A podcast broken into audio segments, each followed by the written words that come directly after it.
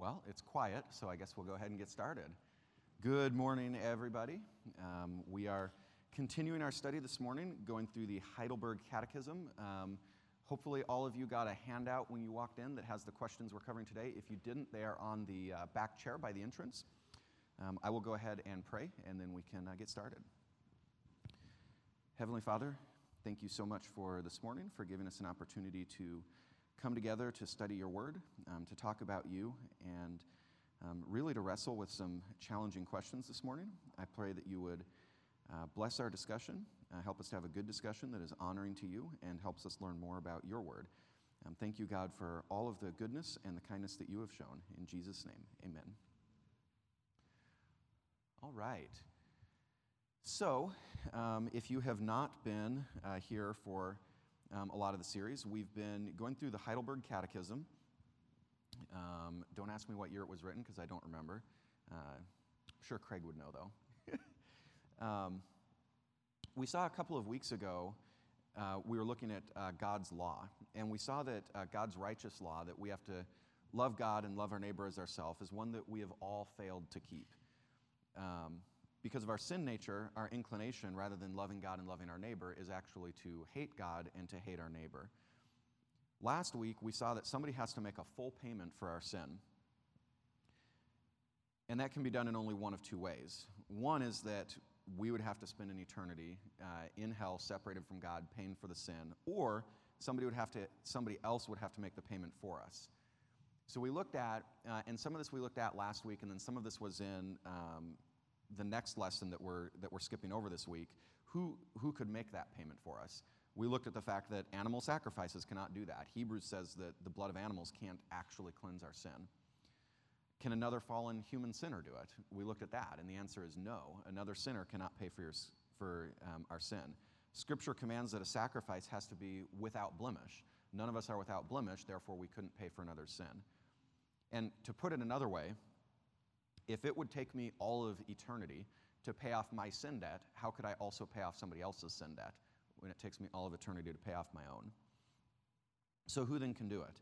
The person would have to be fully human in order to pay for humans, but would also have to be perfect and sinless. At the same time, the person would have to be God, because only God has the power to bear the sin of people.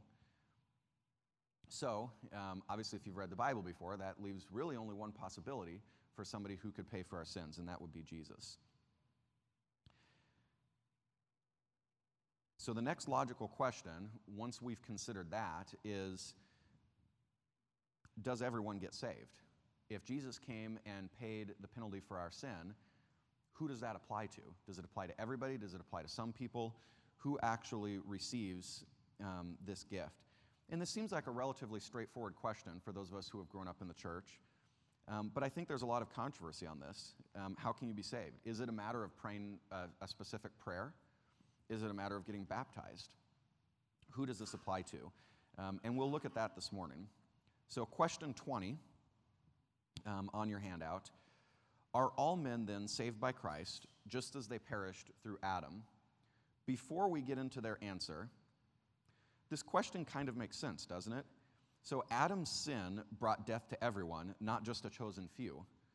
Jesus is sometimes referred to the last Adam. Wouldn't it make sense that Jesus' death for our sin would also apply to all men? Right? After all, Jesus is greater than Adam. So wouldn't the effect of his atoning sacrifice be for everyone then? That's a logical question. And their answer, they say no. Only those who are saved by true faith are grafted into Christ and accept all his benefits. So, the first logical question that comes from that, uh, great, great answer by the Heidelberg Catechism, but how do we know that's true? Where do we see in Scripture that not everyone is saved? Where does that come from? This is the part where all of you talk.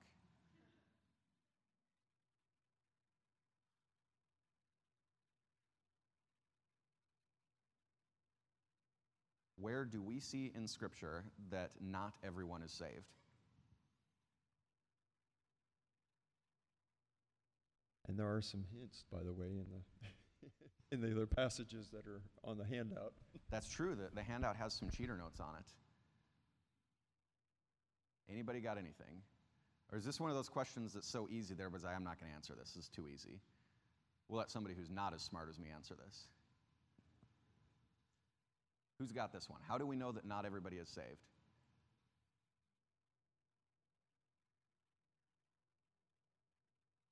Sorry, can you say that into the mic? Matthew 14. Okay, and can you read I that for us? Do you have that? 7:14. I'm Matthew 7:14. 7:14. Okay. It says the gate is narrow. Very good. Yeah. Um, so uh, these are the words of Jesus in Matthew 7, 13, and 14. Enter by the narrow gate, for the gate is wide and the way is easy that leads to destruction, and those who enter by it are many. For the gate is narrow and the way is hard that leads to life, and those who find it are few. So, relatively speaking, few. Um, another one that I have in my notes, uh, John 3, 16 uh, all the way through 18. For God so loved the world that he gave his only Son, that whoever believes in him should not perish, but have eternal life. For God did not send his Son into the world to condemn the world, but, then, but that the world uh, might be saved through him. Whoever believes in him is not condemned, but whoever does not believe is condemned already, because he has not believed in the name of the only Son of God. So we see here that those who believe in Jesus are saved and not condemned but those who do not believe are condemned already, right? So this is very clearly teaching that not all will be saved. So, uh, one question I would have then um, how many people are saved? Oh, go ahead. We'll get to that in a moment. I, I just wanted to mention um, an interesting note about salvation and believing. When you read John chapter 3, you're going to notice Jesus is teaching Nicodemus something really interesting. You must be born again. Right. That's what he's telling him. And in fact, from good. verses 1 to about verse 11, he's said at least three times, You must be born again. In fact, he's Good. commanding him. So the interesting dilemma for man is when Jesus commands man to be born again, that's something that only the Spirit of God can do. Good. And when you then follow up from verses 11 or 12 for about the next five verses of John 3, you're going to start to see you must believe. So, Right. interesting dilemma, but Right. clearly we see it's only by the working of the Spirit of God that man is born again. Not everybody's born again. Right. You'll even talk to people and they'll say, I don't want to be born again. Right. Man will resist God that way. I don't want to believe. So, Good. Yeah, and you know, so, some of these some of these things seem relatively obvious if you spend any time in church. Um, most of those things we know, but these are things that still get debated, um, even in, in supposedly uh, Christian circles. This is something uh, people don't have uh, really solid theology on. So, how, how many people get saved? Is it like 90% of the population get saved? How many people generally speaking, because we don't have a specific number. Most people, few people. Oh, gate. Ah, there we go.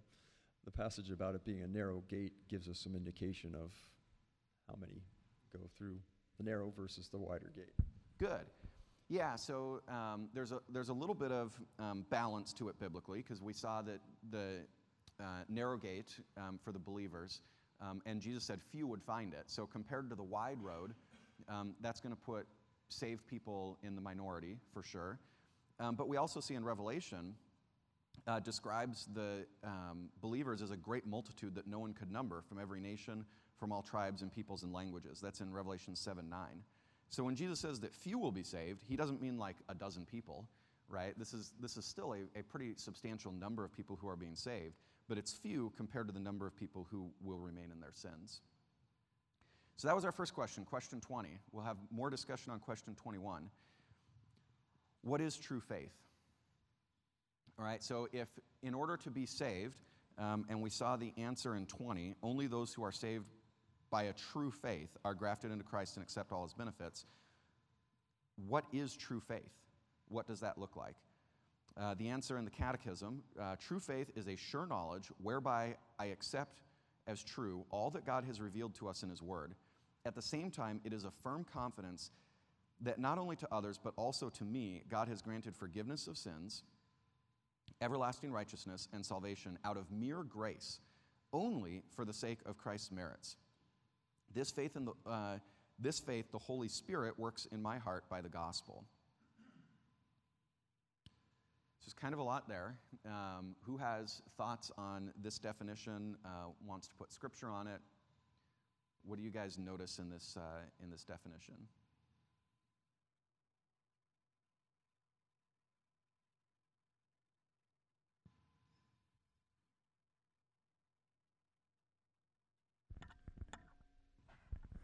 Uh, well, we know uh, that the Bible tells us that God is the author and finisher Good. of our faith, and those who uh, are steadfast in it until the end shall be saved. Good. So we see that then that, that God is the initiator of it, and we see that at the end of their answer, um, this faith, the Holy Spirit works in my heart by the gospel. Um, so faith is a, the saving faith is a work of the Holy Spirit. What does it mean when it says that we're saved out of mere grace? The word mere there is kind of interesting. Why is it included and, and what's its point?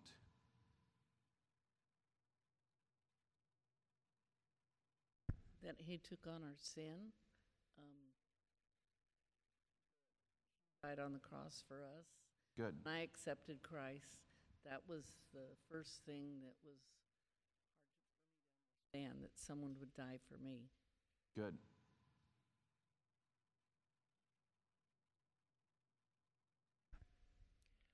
mere I'm- i'm glad you pointed that out mere grace it seems so simple Right. on one hand on the other hand we try to make it really complicated Yes. man's religions you know it's jesus plus this it's if you do this if you know and then we we can even be caught up in that ourselves by oh that person will never get saved or you know we make our own as if we as if we did something special or as if god looked at us in a certain way and said oh you're special i'm go- i'll save you Right. it is mere grace it, it's only by his grace Very good. and that's it it's simple but Very good. yet very hard for us to accept Can you back that up with scripture?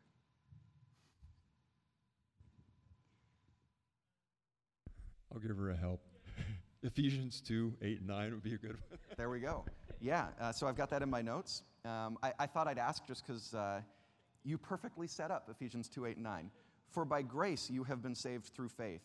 And this is not your own doing, it is the gift of God, not a result of works, so that no one may boast. Other thoughts on this passage? Pastor. Yeah, well, I was going to mention Ephesians 2 8, and you just quoted it, so I'm not going to m- mention that part. What I will mention is the part that precedes Ephesians 2 8, because that's important to grasp. And you were dead in your trespasses and sins, and which you once walked, following the course of the world, following the prince of the power of the air, the spirit that is now at work in the sons of disobedience.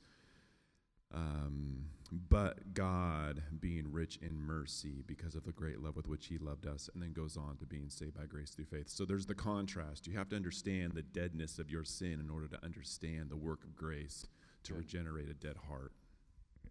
Yeah, and, I- and I think, you know, I, I don't know that I've heard anybody actually put it this way, but I think from talking to uh, some people who maybe don't have like a real firm grasp of theology, um, it, it's almost like they, they feel like they're a pretty decent person, you know, they've, they've got a little, you know, a couple blemishes here and there, and, you know, thankfully, you know, Jesus saw that they were a reasonably good person and they were trying their best, and, you know, his death on the cross covered the, you know, few sins that they've committed, and, you know, based on their goodness and the death of Jesus, they're, they're going to heaven. And that's kind of, you know, Jesus is almost kind of an add on to the, the good life that they've lived.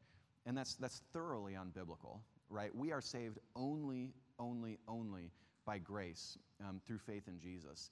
Um, and uh, as Pastor did a great job of pointing out, at the beginning of Ephesians 2 there, points out we were dead in our trespasses and sins. There, it's not like we were almost there and Jesus finished the race for us. He did the whole thing. And we accept that by faith. Go ahead. Uh, at the moment of the crucifixion, I think the thief on the cross paints that picture perfectly, as he had absolutely nothing to hang his hat on. Right? Only grace. And when he had his communication with Christ right there beside him and asked that he might be in his presence that day, then the answer came back, Today you'll be with me in paradise. And that had absolutely nothing to do with any works that Right. that man had done in his life. He could not earn it in any way. Good. Very good. Any other thoughts on this? So, my uh, summary of this um, true faith is when I accept that I am a sinner, fully deserving of God's wrath, and that I place my trust fully in Jesus' death and resurrection to save me from sin. It means I believe that I could never earn it, but Jesus earned it on my behalf. So, to modify a quote from a former president that's somewhat um, well known, if you've got salvation, you didn't earn that, somebody else made that happen. If you guys know the original political quote, it's a good, good way to remember uh, where our salvation comes from. Notice also that salvation comes, um, faith comes by the work of the Holy Spirit in our hearts through the gospel. Um, we won't, uh, we have quite a few cans of worms to open in the remainder of the lesson, so we won't go too deep into this. Um, except to say that this is a necessary component of salvation. Apart from the work of the Holy Spirit, um, nobody believes in and is saved. It always takes a work of the Holy Spirit in order to be saved. So let's talk about what exactly faith is. Um, let me start by giving you a definition of what faith isn't, and then um, we can uh, we can discuss as a group what faith is. So many seem to understand faith as kind of like wishful thinking or a blind hope. For example, I could say that I have faith that the Mariners are going to win the World Series this year. What's that based on? Wishful thinking, all right? The Mariners are 45 years old. They've never even been to the World Series, let alone won one. Not only that, but of the teams to make the playoffs, they were one of the worst teams to actually make the playoffs this year. And they're playing Houston, one of the best teams to make the playoffs this year. So if you were to ask me, well, what makes you think the Mariners are going to win the World Series? Well, I have faith. I'm really kind of shutting down the discussion at that point, right? I'm telling you, I'm not being rational. We're not talking about the stats. I don't have a good reason for this. I just hope that it happens. And maybe if I put enough faith behind it, then maybe it will happen. That's not what the Bible means um, when it talks about faith. When we talk about having faith in Jesus, we're, we're not talking about wishful thinking. We're not talking about blind hope. So, what are we talking about? What does faith look like? How would you describe faith in Jesus?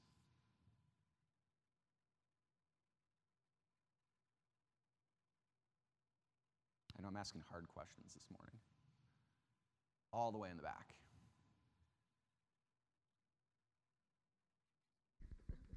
Um, I think it's uh, having a faith that you know someone will, will carry out what they said they would. So, like a spouse, that the other Good. spouse will stay true to their vows. So, with, with God and His Word, He says that He will see this through to, a, to completion, to, to see your salvation then revealed. That He will do that, and there's not something that you can do or undo or, or on either side of that to uh, revoke that. So it's that faith in that vow that he's created with his bride, his church, from before creation. Good. Very good. Other thoughts? I thought I saw a hand over here somewhere.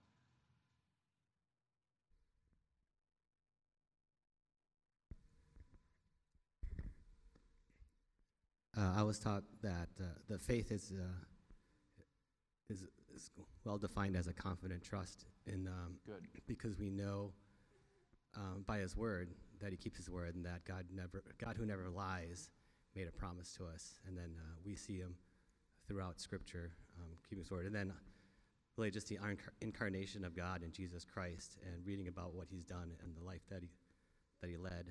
Um, as we're ultimately trusting in this person, Jesus Christ, and we have a, a pretty good picture of who He is, Good. and our faith is in, in Him and what He's done. Very good. Y'all are hitting on some very important uh, notes here. To your right. There you go. Hebrews 11, 1. Now faith is the assurance of things hoped for and the convictions of things not seen. And then going back to Ephesians 2, 8. Um, it's a gift and really Good. not from our own doing. Good.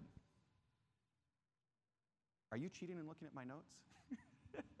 I think that word assurance is, is a key thing from the passage that Good. you just read, John. Yeah, that assurance. It's it, like you say, it's not the wishful thinking. It's Good. Confident assurance. Good. Yeah, just to add on to what Julius was saying, um, we're, we're given the faith to believe. It's a gift from God. Good. So we believe. then our faith is built on us getting to know the Father and the Son whom He sent by the power of the Spirit of God, which builds our faith, which gives, gives us confidence to believe that whatever He says is true and will come to pass. So it's a faith based on something, which is our knowledge of the Father and His character. Good. Very good. All the way in the back.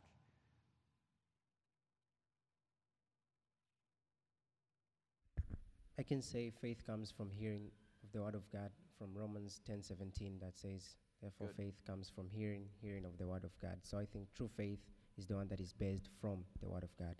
Very good. So I'll give you uh, my answer on this, and then we'll move on. Um, I'll, my answer will actually kind of summarize a, a lot of the, the great points you all have made on this. Um, our faith is like a young child who has faith in his parents. So uh, when I was younger, uh, my family was in Chicago, and I'm going to pick on my younger brother Justin since he's here today. He was little at the time, maybe five, six years old. We're walking around downtown Chicago in the middle of a thunderstorm, and uh, all of a sudden, this massive bolt of lightning strikes a skyscraper right in front of us. Um, it, I mean, it was, it was a little ways away, but to a little kid, you know, it was, it was right there. You know, of course, there's the, the loud boom, and, you know, we, you know, as kids, like, we were terrified. Every one of us was terrified. My little brother's, like, just instant gut reaction was to jump into my mother's arms for protection. I don't know what he thought she was going to do to save him from the thunderstorm, um, but he had faith right? Um, why? What's that based on? Well, he knew um, up to that point in life. First of all, he knows my dad's a prankster, so my dad's probably not the person to go to in a situation like this. My mom, on the other hand, he knows that my mom is safe. He's never been in, he's never been in danger when he's been with her before. So if something really, really terrifies him, going and being under her protection, he has full faith in her to protect him from the storm. Knowing what he knows now, she's not all that helpful in a thunderstorm, besides maybe getting him into a building, right? But at the time, he's got, he's got full faith in her. And what's that, that based on? He's had at this, you know, at that point in his life, five, six years of seeing that mom always provides, mom always protects me, right? And so based on that, he knows that she's the one he can go to for protection.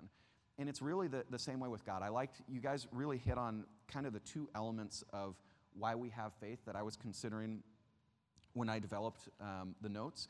One is that our faith is based on God's character. We know the character of God. We know that God never lies. We know that God fulfills his promises. We know all those things, and we can have faith based on that. But the other side of, of that is experience. We've seen God over and over and over keep his promises. We've seen it in his word, we've seen it in our own lives. And that continues to build our faith. The more we see um, God's character revealed to us in studying Scripture and seeing that play out in our lives, the more faith we have in God. Um, so that when uh, whatever is going on in our lives, we know that we can run to God and be under His protection because we know who He is, we trust in His character, and we have the experience of seeing Him at work. Does that make sense? Any, anybody want to add on to thoughts on that before we move on?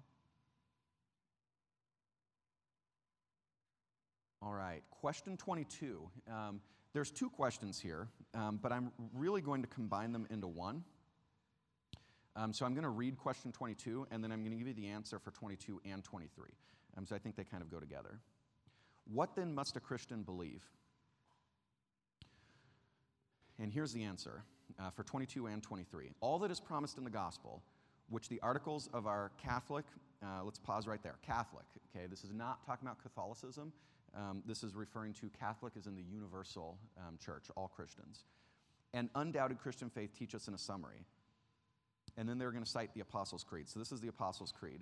I believe in God the Father Almighty, creator of heaven and earth. I believe in Jesus Christ, his only begotten Son, our Lord. He was conceived by the Holy Spirit, born of the Virgin Mary, suffered under Pontius Pilate, was crucified, dead, and buried. He descended into hell. On the third day, he rose from the dead. He ascended into heaven and sits at the right hand of God the Father Almighty. From there, he will come to judge the living and the dead. I believe in the Holy Spirit. I believe in the Holy Catholic Church. Again, speaking of the universal church, not Catholicism. The communion of saints, the forgiveness of sins, the resurrection of the body, and the life everlasting. So, the first question I want to ask, based on this question, what are the minimum beliefs a person must have in order to be saved? What is like just like the baseline, limited, small amount of knowledge a person must possess in order to be saved? For example, and we can kind of use this as an example throughout, throughout. Does a person have to believe that Jesus was born of a virgin? It's in the Apostles' Creed. Is that a necessary prerequisite to salvation to believe that? What do you have to believe to be saved?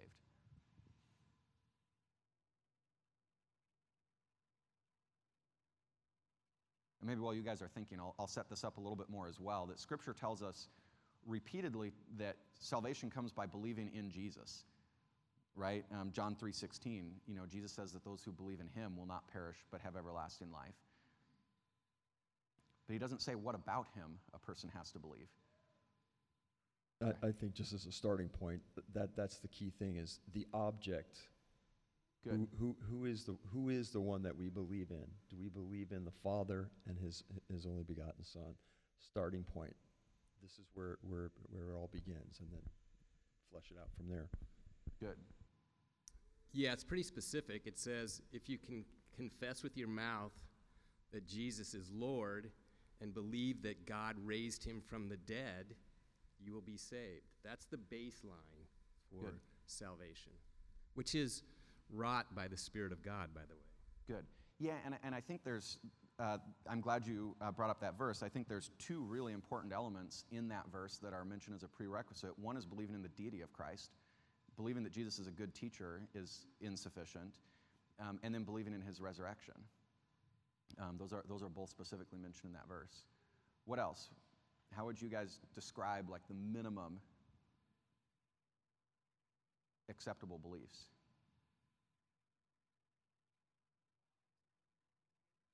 Good. So bel belief in the Trinity. Go ahead. Good. His death and resurrection. You know, I think when Jesus says, when the Holy, when the Holy Spirit comes, He's going to convince the world of sin, Good. righteousness, and judgment. And uh, it's you have to know that you're a sinner. You have to know there's a righteousness that you don't have that you need, and judgment where you're going to be judged for all the things that you've done. And I think those are essential to believe. And then, of course, after you believe and you read Scripture, you'll come to believe, like the virgin birth and all those, you know, other doctrines that that are essential. But um, I don't. I think just sin, righteousness, and judgment is the only requirement to be saved. Good. Over on this side.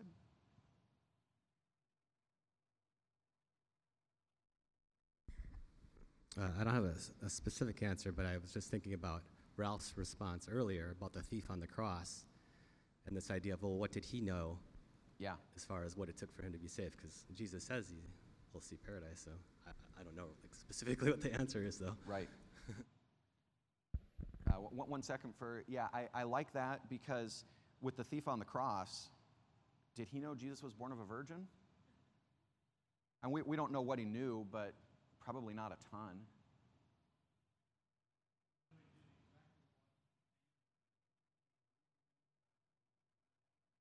Good. Yeah, I mean, it, it seems like the thief on the cross, at least all we know of his theology, he knew Jesus was going to heaven. He knew Jesus was in charge of who goes to heaven. And he appealed to him, I want to go with you. And that seems to be about the extent of it.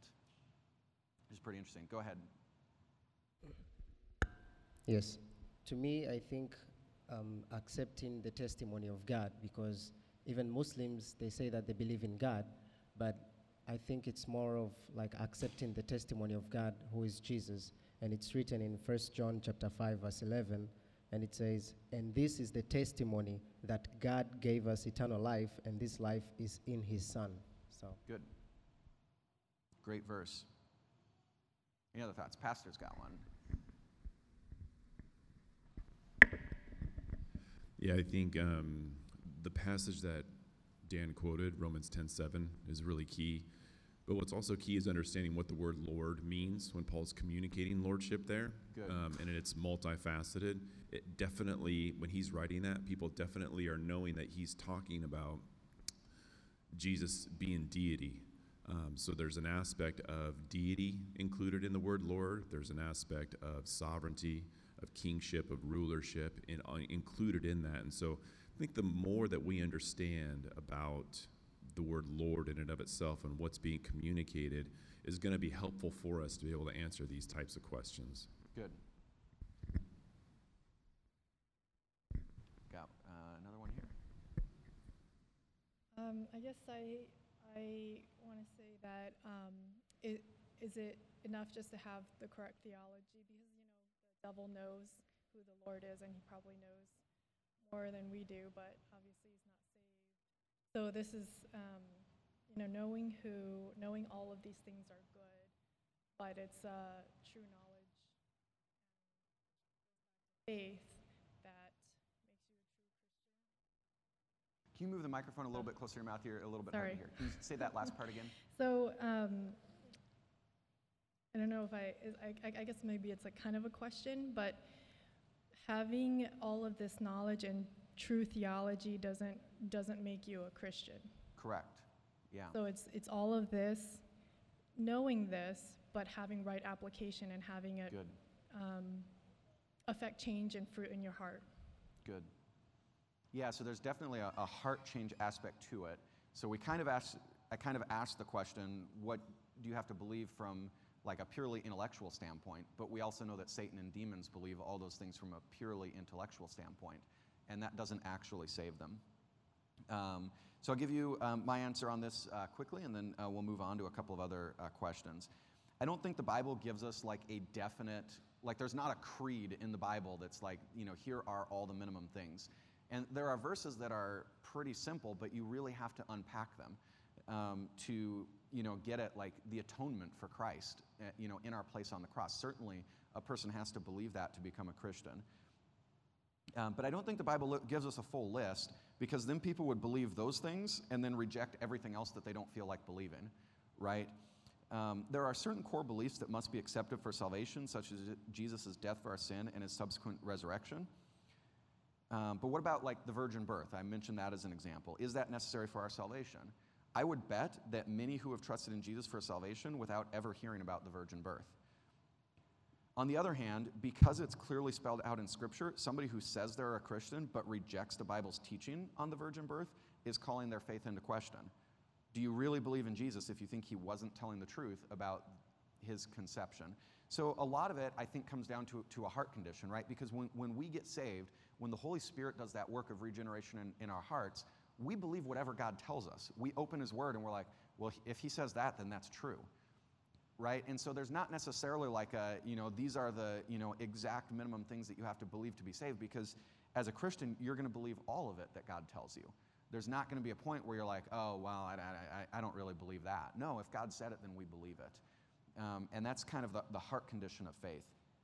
And so they have the apostles creed here uh, and i don't know that the writers of the heidelberg catechism are intending to argue that in order to become a christian somebody has to fully understand the Apostles' Creed and believe all of it.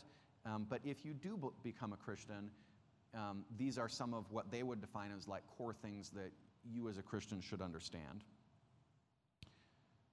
Before we get into the, the, uh, the Apostles' Creed specifically, and we'll take a few minutes on that, um, what are your thoughts uh, in general on creeds, catechisms, confessions, um, things of that nature? Are they, are they helpful? Are they not helpful? I think there's a lot of kind of debate and um, differences of opinion on this. I'll uh, just very briefly share my background. I grew up in a, a, Baptist church. I don't think I ever heard a creed, confession, or catechism until I was in college. Uh, Justin, would you back me up on that? We never did catechisms, creeds, anything like that. Weren't taught those as kids, never heard those. Something I learned as, as an adult. So, are, the, are these helpful? Is this something we as a church should be doing? Who has thoughts?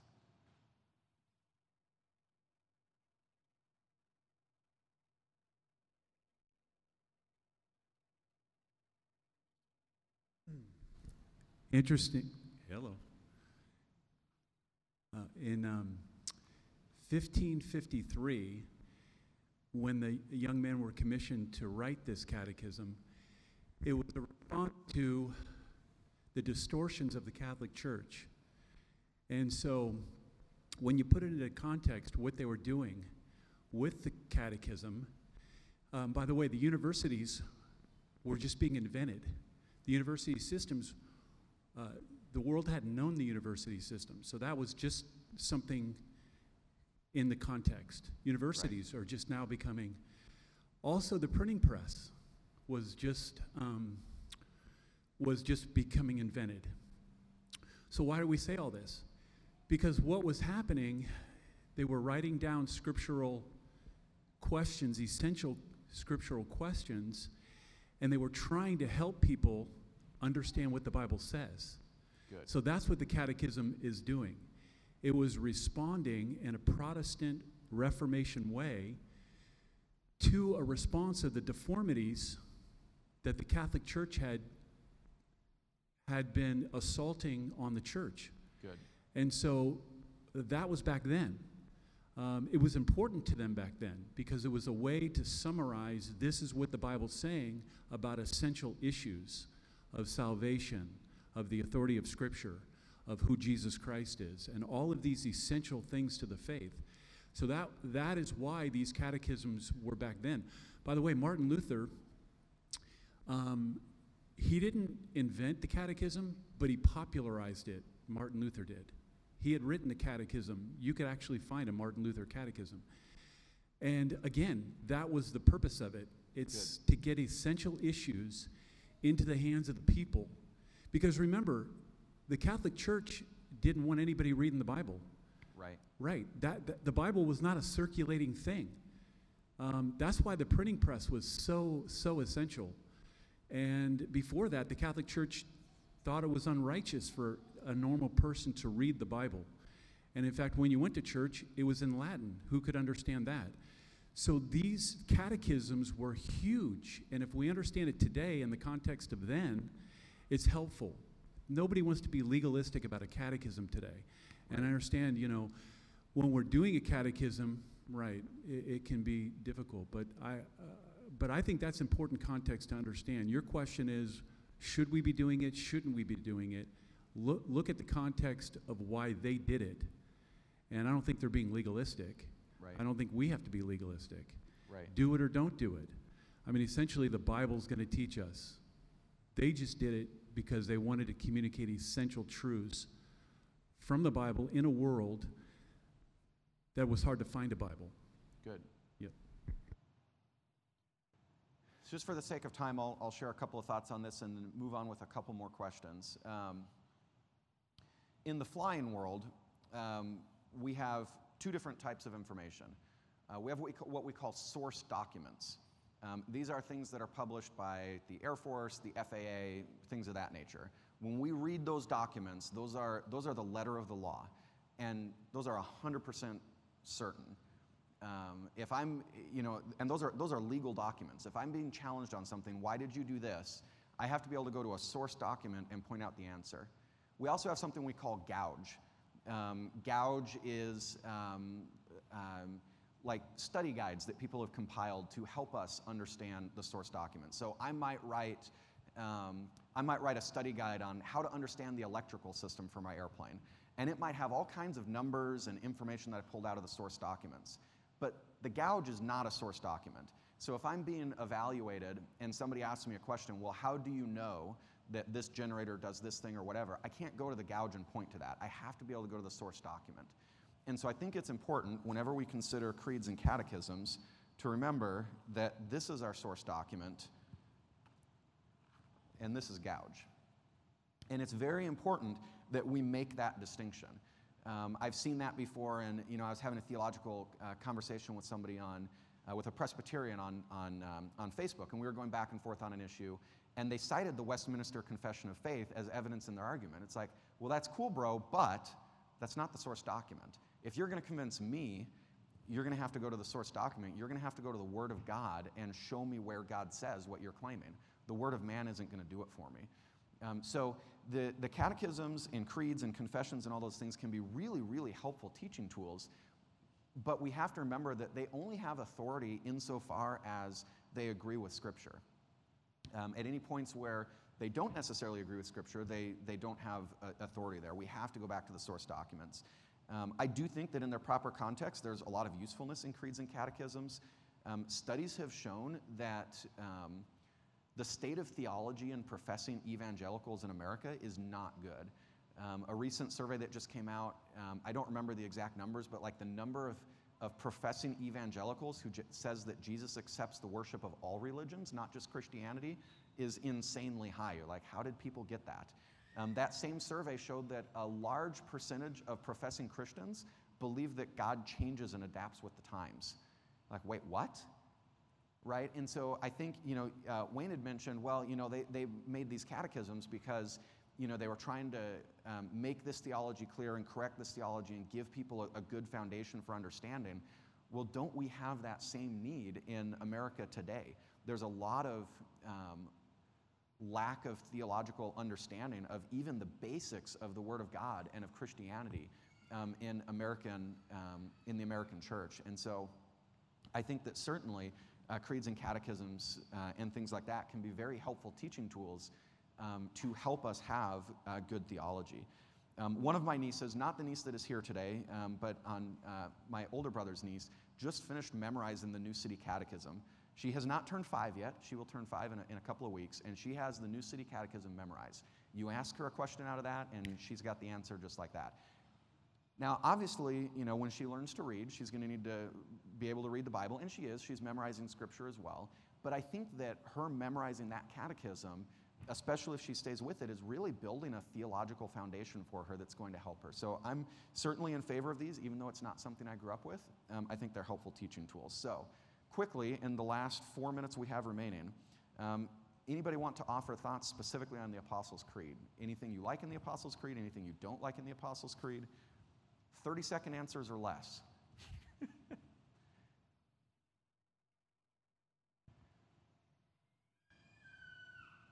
so I'll throw one out there. Uh, we already mentioned the word Catholic um, when it says Catholic Church. Um, that's not a reference to Catholicism, that's a reference to the, the Universal Church. Um, and a lot of people that use the Apostles' Creed that recite that in services have actually changed that to um, Christian Church or, or Universal Church um, to avoid confusion there, right? Again, the Apostles' Creed is not a source document. If we want to modify it for our use, we are welcome to do so. It's not modifying Scripture. I will ask a very brief question, and uh, we'll see if we can get one or two answers, and then uh, we'll wrap up. Um, anybody have thoughts on the line that says that Jesus descended into hell? Probably the most controversial line in there. I see Pastor smiling. He's got thoughts.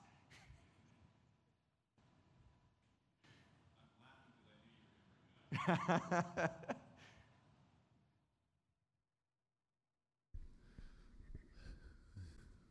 only have 30 seconds, so. um, what I'll say is this: is that if we're going to, if so, if one does hold to a position that Jesus did literally and physically descend into hell, then you have to have a, a really good reason and explanation for it. And I w- and so anybody who holds that position, I would um, just consider you to think about what would be the purpose of him doing so, because there are some really really bad answers to that question, such as he descended into hell to preach the gospel to people who had already p- died and were suffering in hell as a way for them to respond to his message of salvation after they had already been punished. And that is a very bad answer to that position. So that's an example. So I'm just throwing it out there that we need to consider the implications for, for both sides. Good. Yeah, and that's uh, really what I was going to mention on that. I don't, um, I did a little bit of study on it this week. Um, and, and again, this is one of those things, you know, a, a creed, again, this is, this is gouge, this is not a source document. Um, so uh, some that have used um, this, uh, that have used this creed have removed that line or changed it to like he descended to the dead, and by that they just mean that he was buried. Um, so there's, um, there's different ways of going about that. Um, uh, as Pastor mentioned, there, there, there are some ways that people understand that concept that I think are in line with Scripture, but there are some really dangerous ones. Uh, you mentioned one that he was giving people who were already in hell an opportunity to repent and be saved. That is not accurate. Um, scripture is very clear on that. The other one um, that I've heard that is also very much unbiblical is that he did not finish paying for our sins on the cross and he went to hell to continue paying them off. And when he resurrected, that's when he was done. Um, it's very clear from Scripture that that's wrong. Jesus said on the cross, It is finished. When he said it is finished, he was done paying for sin at that point. Um, he also said the, to the thief on the cross, Today you will be with me in paradise. Today. Um, so if Jesus went to hell for some sort of a, a purpose, um, I think my pastor growing up had um, had an argument that uh, he went there basically to just declare victory and tell Satan and demons, look, I won, it's over. Um, if that happened, it was a brief stop on his way to heaven, and he didn't suffer there. Those are kind of the, whatever you believe on one side or the other of that, that's the, those are the important notes. He wasn't offering anybody a second chance at salvation, he wasn't there to suffer, and it was not an overnight visit, Pastor.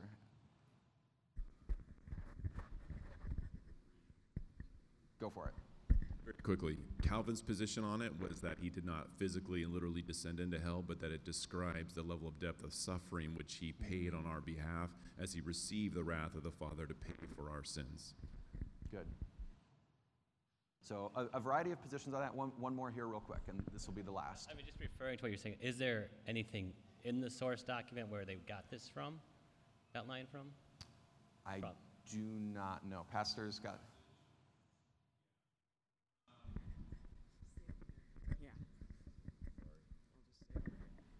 The verse that they're drawing this from is 1 Peter 3:18.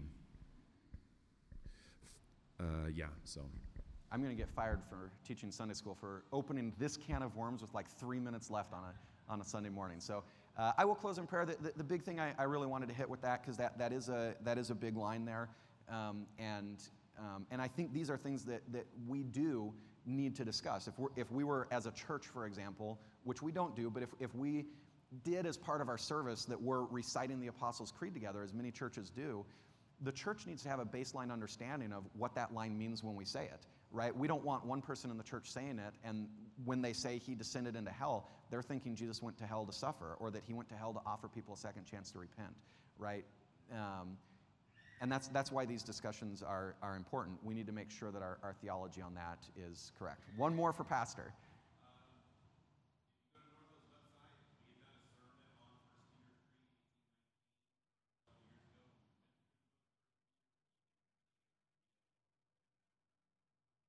Good. All right, uh, let's, let's close in prayer before I open any more cans of worms. Heavenly Father, uh, thank you so much for your word. Um, thank you for uh, giving us uh, so much um, information um, that we can learn about you, that we can know about you. Um, but more than that, God, thank you for the Holy Spirit and for the work He has done in our lives to um, give us that faith, um, to be able to believe in your word and to trust in you for salvation. Um, thank you so much, God, for all of your goodness and all of your kindness towards us. Help us as we go into the worship service. I pray that we would be able to block out any and all distractions and we would be able to focus our worship on you this morning. In Jesus' name, amen.